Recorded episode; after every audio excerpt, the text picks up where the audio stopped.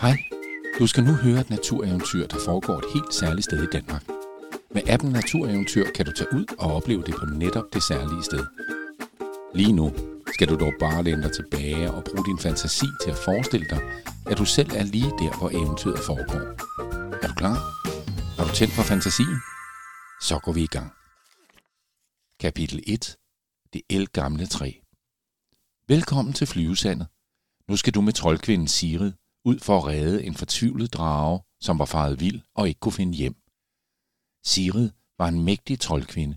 Hun kunne både trylle ild frem og få ting til at svæve. Hendes allervigtigste opgave som troldkvinde var dog at hjælpe dyr og magiske væsener i nød. Nu havde hun hørt fra vagtmesteren ved verdens ende, at en stakkels drage fløj rundt her ved Flyvesandet og brølede fortvivlet ud over havet. Vagtmesteren mente, at den forsøgte at finde hjem til dragernes dal. Sigrid var netop ankommet til stedet i en sky af røg og magi. Og mens hun stod og rettede på tøjet, hørte hun en dyb og meget langsom stemme. Hvad søger du, min pige? Sagde den. Hvem sagde det? Spurgte Sigrid og kiggede fortvivlet rundt. Så opdagede hun, at træet ved hendes side bevægede to store arme. Kan du se træet til venstre for stien? Og kan du se træets arme, der stikker ud til siden? Det var dette træ, som talte til Sigrid. Jeg har stået her i adskillige år, og kan huske alle, der er gået forbi. Men jeg har aldrig set dig før. Hvad søger du? Spurgte træet. Jeg skal finde vagtmesteren ved verdens ende. Kender du vejen? Spurgte Sigrid træet. Den gamle vagtmester ved verdens ende. Ham kender jeg godt. Du skal fortsætte af stien mod højre. Men pas på. Området er fyldt med dragejægere. Det er herremanden Grev Diderik, der har sendt dem ud efter dragen. Sigrid nikkede bestemt. Der gik hun med lange, raske skridt mod verdens ende. Kapitel 2. Pelsklumperne i busken. Sigrid var kommet til en knudret busk og stoppede op, da hun syntes, hun kunne høre nogle lyde i nærheden. Hun lyttede ekstra godt efter. Hvem er hun? Hvad vil hun? Kan du komme væk? Vi vil ikke have fremmede. Der var stemmer i busken. De snakkede hurtigt og i munden på hinanden. Sigrid kiggede nysgerrigt på den forvredne busk. Hallo? Er der nogen? Spurgte hun ind i busken. Prøv at kigge ind i busken. Kan du se, om der bor nogen derinde? Prøv at løbe 2 gange rundt om busken, for at se, om det kan lokke væsnerne ud. Sigrid hørte igen stemmerne. Jeg bliver rundtosset. Du går derud. Nej, du går derud. Nej, jeg vil ikke. Endelig kom et lille væsen frem. Det var 20 centimeter højt, havde hår over det hele, som en lille pelsklump, og kiggede sig nervøst omkring. Du skal komme væk herfra. Dragen er løs, og dumme mænd går omkring og lægger skumle planer. Mere sagde væsenet ikke. Det skyndte sig bare ind i busken igen. Så lød der et mægtigt brøl ude over havet.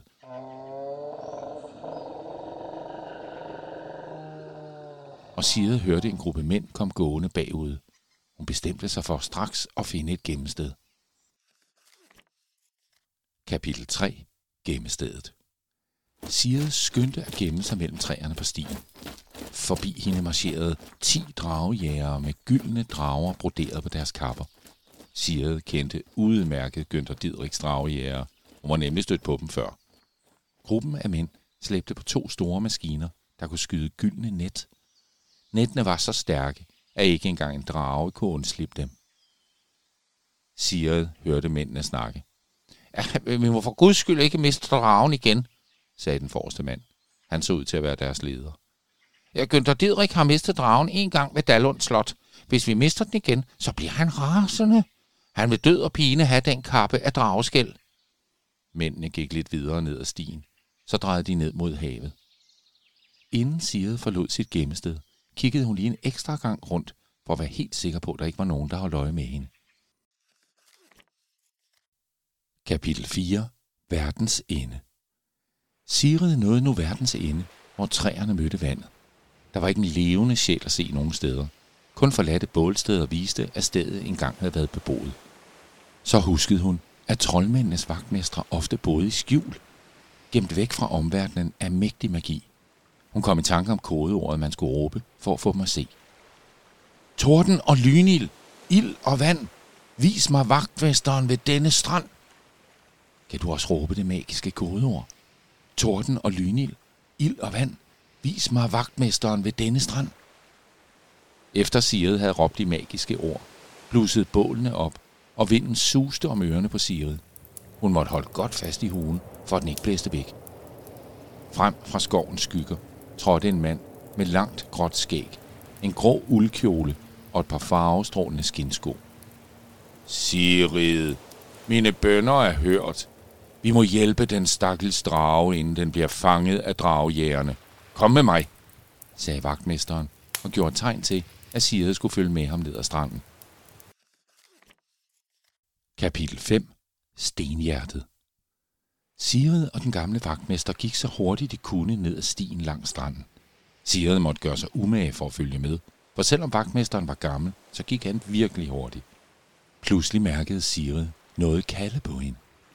For hendes indre så hun en sten på stranden, der lå og lyste op.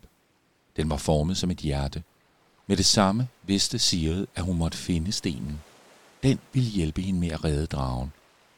Vent her, sagde hun til den gamle vagtmester. Så løb hun ned på stranden for at finde stenen. Kan du finde en sten på stranden, som du synes kalder på dig? Sigrids sten lignede et hjerte, men din sten ved kun du, hvordan den ser ud. Måske har den et hul eller en særlig farve. Sigrid fandt hurtigt frem til stenen, der kaldte på hende. Da hun samlede den op, kunne hun mærke, at den var fyldt med ældgammel magi. Hun lagde stenen i lommen og løb tilbage til den gamle vagtmester. Jeg ved, at den vil være til hjælp senere på min rejse, tænkte hun for sig selv. Kapitel 6. Den lange lige vej. Sigrid og vagtmesteren gik med raske skridt af den lange lige vej, som var øde så langt øjet rakte. Sigrid kiggede ud over vandet og så i det fjerne dragen, som brølede sit triste brøl. Hun fik ondt af den og satte tempoet op. Vagtmesteren fortalte nu, at dragen for nylig var blevet taget til fange af den grådige herremand Grev Diderik. Med sin vinge viklet ind i et gyldent net, var den kun med nød og næppe undsluppet med hjælp fra skovens modige dyr. Og nu kunne den ikke finde hjem til sin far i dragernes dal. Det var synd for den. Sigrid overvejede at kalde den til sig, men vagtmesteren stoppede hende. Området længere ned ad vejen er fyldt med dragejægere. Vi bliver nødt til at distrahere dem først, hvis dragen skal have en chance. Sigrid nikkede, og de to fortsatte ned ad stien. Kapitel 7. Bålpladsen. Efter lidt tid ankom Sigrid og vagtmesteren til et bål, hvor to dragejægere sad og holdt udkig efter dragen. De så trætte og lidt triste ud. Sigrid overvejede at bruge magi til at trylle dem i søvn, men så kom hun i tanke om, hvad hendes lærermester, professor Augustus, altid havde sagt. Der er ingen grund til at bruge magi, hvis det kan løses med klogskab og snilde. Sigrid gik derfor hen til de to trætte mænd og sagde goddag. De to mænd kiggede lidt forvirret på pigen og den gamle mand. Så slog de ud med armene og gjorde tegn til, at de skulle sætte sig ned ved bålet. Kan du også sætte dig ved bålstedet? Hvorfor ser I så triste ud, spurgte Sigrid, og straks begyndte mændene at fortælle. De fortalte om deres urimelige arbejdsforhold, hvordan de savnede deres familier, og hvordan de havde dårlig samvittighed over at jage den stakkels drage igen og igen. Til sidst havde dragejægerne, helt uden Sigrids magi, fået overtalt sig selv til at pakke våbnene sammen og drage hjem til deres familier. Så det gjorde de.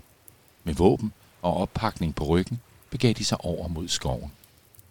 Sigrid og vagtmesteren gav hinanden en high five og begav sig afsted mod de sidste dragejægere på stranden. Kapitel 8. Dragejægernes fælde. Lidt længere nede ad stranden fandt de en stor gruppe dragejægere, som var i færd med at smede en stor kæde fast til en sten. På stranden lå deres både med de store maskiner, som kunne skyde med gyldne net. Det var gruppen af dragejægere, som Sigrid havde gemt sig for tidligere. Kan du få øje på stenen med kæden, som dragejægerne smedede fast? Den skulle de bruge til at holde dragen fanget. Lederen af dragejægerne viftede med sit sværd og brølede ordre til højre og venstre. Og så er den kæde sat fast. Så snart vi har et sted at holde dragen fanget, så sejler vi ud og skyder den ned med vores net. Sigrids hjerne knagede og bragede. Hun måtte lægge en plan. Efter lidt tid lyste hun op i et smil, så vendte hun sig mod vagtmesteren. Hvad siger du til at hjælpe med at lokke dragejægerne væk? Vagtmesteren nikkede beslutsomt. Sigrid svingede sin tryllestav og skabte en lille lysende kugle, som hun rakte til ham. Hvis du sluger denne kugle, så vil dine brøl de næste 10 minutter lyde som dragebrøl, forklarede Sigrid. Vagtmesteren slugte kuglen i én mundfuld, og så løb han væk fra dragejægerne, og kort efter lød der et mægtigt brøl inden fra skoven. Kan du også brøle som en drage? Dragebrøl, råbte lederen. Der må være en drage mere. Skynd jer, mænd, vi må fange den. Kort efter spurtede dragejægerne afsted ind mod skoven med løftet sværd for at finde vagtmesteren. Imens skyndte Sigrid sig ned til vandet. Kapitel 9. Sigrid møder dragen. Sigrid fandt et sted, hvor hun kunne komme helt tæt på vandet. Nu skulle hun bare finde en måde at lokke dragen ind til stranden. Så kom Sigrid i tanke om den sten, hun havde fundet på stranden tidligere. Den, som havde skabt sådan en dejlig ro og tryghed i Sigrid, da hun samlede den op. Hun tog stenen ud af sin lomme, mærkede dens varme og kastede den så ud i vandet. Så snart stenen ramte vandet, skinnede et lys ned på Sigrid, og dragen fløj direkte mod hende ude fra havet. Den satte sig på en stor sten og dukkede hovedet ned mod Sigrid. Hun agede den og talte beroligende til den. Jeg vil gøre, hvad jeg kan for at hjælpe, sagde Sigrid med en rolig stemme. Hun tegnede et hjerte i sandet med sin tryllestav for at vise, at hun var en ven. Kan du også tegne et hjerte i sandet? Så kan dragen se, at du er dens ven. Pludselig kunne de høre dragejægernes råb komme nærmere. De var på vej tilbage til stranden. Skynd dig! Mød mig i Pelsklumpernes landsby tæt herpå. Pelsklumperne vil hjælpe os med at holde dragejægerne ude, sagde Sigrid til det store væsen. Dragen lettede så fra stenen og fløj over mod landsbyen bag Sigrid. Hun skyndte sig og følge efter. Kapitel 10. Pelsklumpernes by. Foran indgangen til Pelsklumpernes by stod 2 af de små væsener og bevogtede indgangen. De var ligesom dem, Sigrid havde mødt tidligere. Denne gang med store spyd, der var meget længere end dem selv. Og bag dem lå en hel landsby med pelsklumper, der boede i telte og store vogne. Holdt!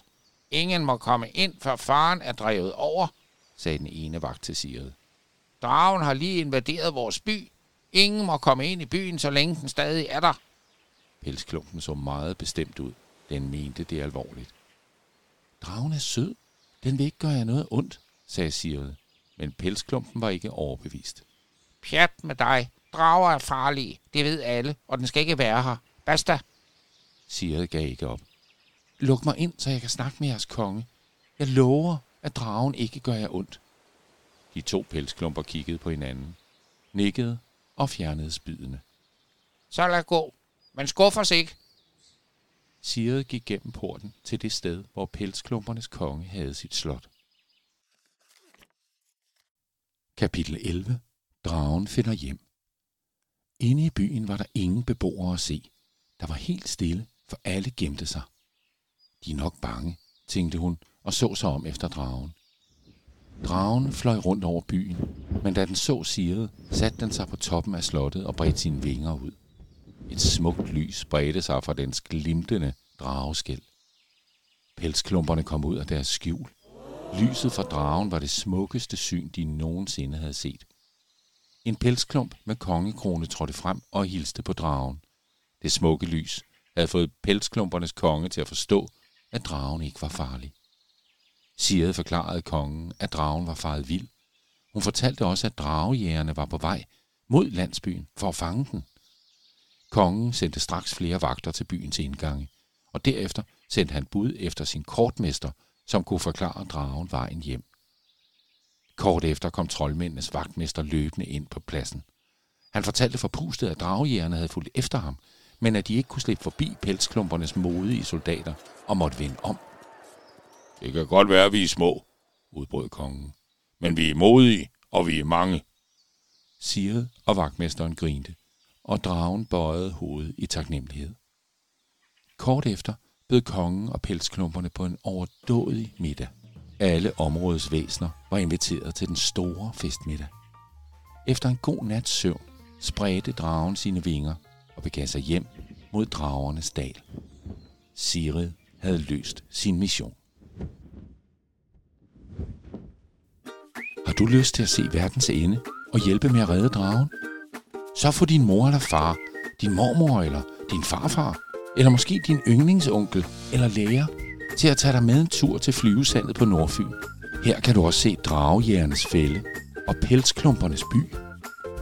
Download den gratis app Natureventyr og lad den guide jer rundt på eventyr langs smukke ruter i den danske natur.